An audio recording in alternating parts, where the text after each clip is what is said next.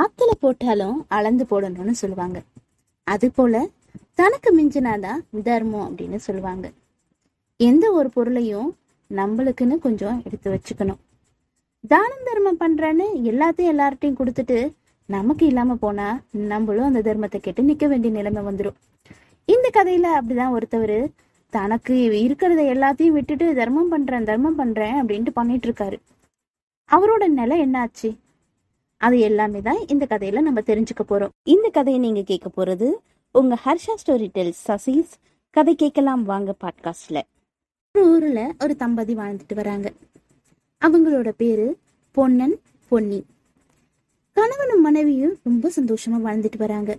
அவங்களுக்குன்னு சொந்தமா ஒரு நிலம் இருக்கு.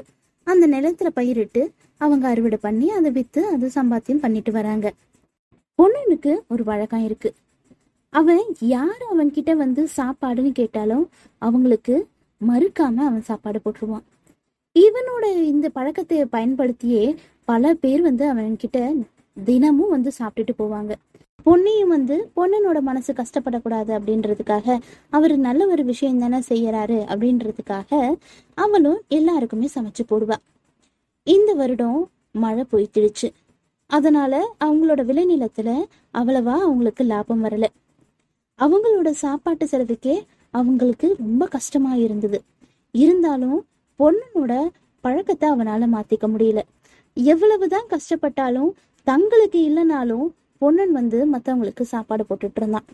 இது பொண்ணுக்கு ரொம்ப கஷ்டமா இருந்துச்சு. அவன்கிட்ட ரொம்ப சொல்லி பார்த்தா, நம்மளுக்கு வேணும், நம்மளுக்கும் பிள்ளைகள் இருக்கு, அவங்களையும் பார்க்கணும், நம்ம கஷ்டப்பட்டா பரவாயில்ல, பிள்ளைங்களும் நமக்காக சேர்த்து கஷ்டப்படக்கூடாது, இந்த பழக்கத்தை மாத்திக்கோங்க, நமக்கு இருக்கும் பொழுது நீங்க செய்யும் பொழுது நான் உங்களுக்கு ஒண்ணுமே சொல்லல, ஆனா இப்ப செய்யாதீங்க, விட்டுடுங்களேன் அப்படின்னு கேட்கிறான். இருந்தாலும் பொண்ணு அதை காதுல வாங்கிக்கிறதே இல்லை.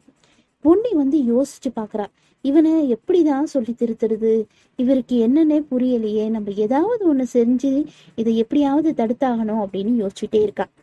ஒரு நாள் வீட்டு வாசல்ல உட்காந்து காய்கறிகளை அரிஞ்சிட்டு இருக்கா. அப்ப தூரத்துல யாரோ ஒரு 2-3 பேர் வர்றதை பாக்குறா.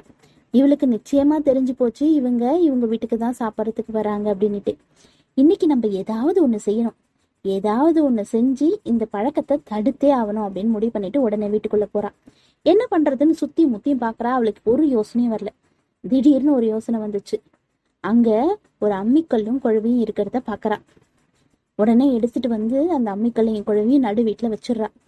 நடு வீட்டுல வச்சுட்டு மஞ்சள் குங்குமத்தை எடுத்துட்டு வந்து அந்த குழவியில நல்லா மஞ்சளையும் குங்குமத்தையும் பூசி அதுக்கு பூலாம் போட்டு அதை அலங்காரம் பண்ணி வைக்கிறா. வச்சுட்டு அது பக்கத்துல உட்காந்து சாமி கும்பிட ஆரம்பிக்கிறா. அங்க தூரத்துல வந்தவங்க இப்ப வீட்டுக்குள்ள வர ஆரம்பிக்கிறாங்க. இவ பண்ணிட்டு இருக்கிறத பார்த்தவொடனே அவங்களுக்கு ஆச்சரியமா இருந்தது.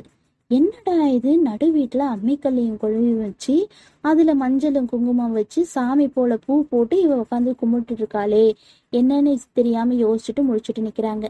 இவங்க வரத பார்த்த மாதிரி அந்த பொண்ணு என்ன பண்ற, வாங்க வாங்க வாங்க அப்படி வீட்டுக்குள்ள வாங்க, சாப்பிட வாங்க அப்படின்னு ரொம்ப மரியாதையோட அழைக்கிறா. உள்ள வந்த அந்த நபர்கள் என்ன பண்றாங்க, அம்மா நீ என்னம்மா பண்ற, அம்மிக்கல்லையும் குழவியும் வச்சு என்னமோ பண்ணிட்டு இருக்கே, என்ன பண்ணிட்டு இருக்க அப்படின்னு கேக்குறாங்க. அது ஒண்ணும் இல்லைங்க, நீங்க வந்து சாப்பிட வாங்க, நான் அப்புறமேட்டா உங்களுக்கு சொல்றேன் அப்படின்றான். இல்லம்மா இது எங்களுக்கு ரொம்ப குழப்பமா இருக்கு, இது என்னன்னு முதல்ல சொல்ல அப்படின்றாங்க. அதுவா, இந்த வருஷம் எங்களோட விளைச்சல் எல்லாம் குறைஞ்சு போச்சுல, ரொம்ப நஷ்டமாயிடுச்சு, அதனால என் புருஷனுக்கு ரொம்ப மனசு வேதனைப்பட்டு இறைவனை வேண்டிக்கிட்டாரு. அப்ப காளி தேவி வந்து அவருக்கு அருள் புரிஞ்சது. காளி தேவி எங்க முன்னாடி வந்து, எங்களுக்கு நீ நரபலி கொடு, நான் உனக்கு வந்து எல்லாத்தையும் அருள் புரிவேன், உனக்கு எல்லா கஷ்டங்களும் தீந்துடும் அப்படின்னு சொல்லிட்டாங்க. அதனால நீ இப்ப என்னம்மா பண்ண போற அப்படின்னு கேட்டாங்க.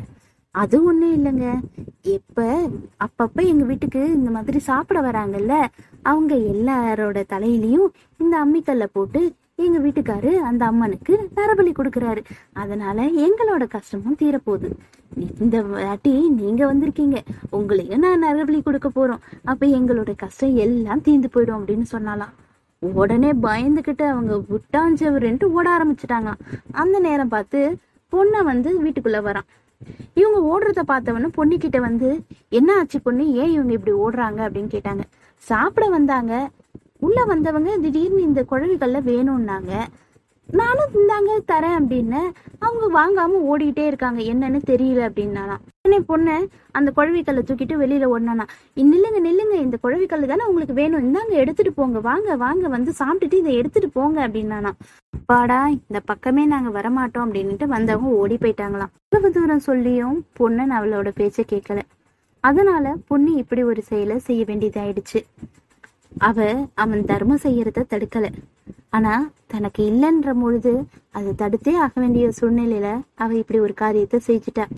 ஒரு நல்ல கனதையே சொன்ன சந்தோஷம். நல்லது நடக்கும், நல்லதே நடக்கும். ஆனந்தமாயிருப்போம் நண்பர்களே.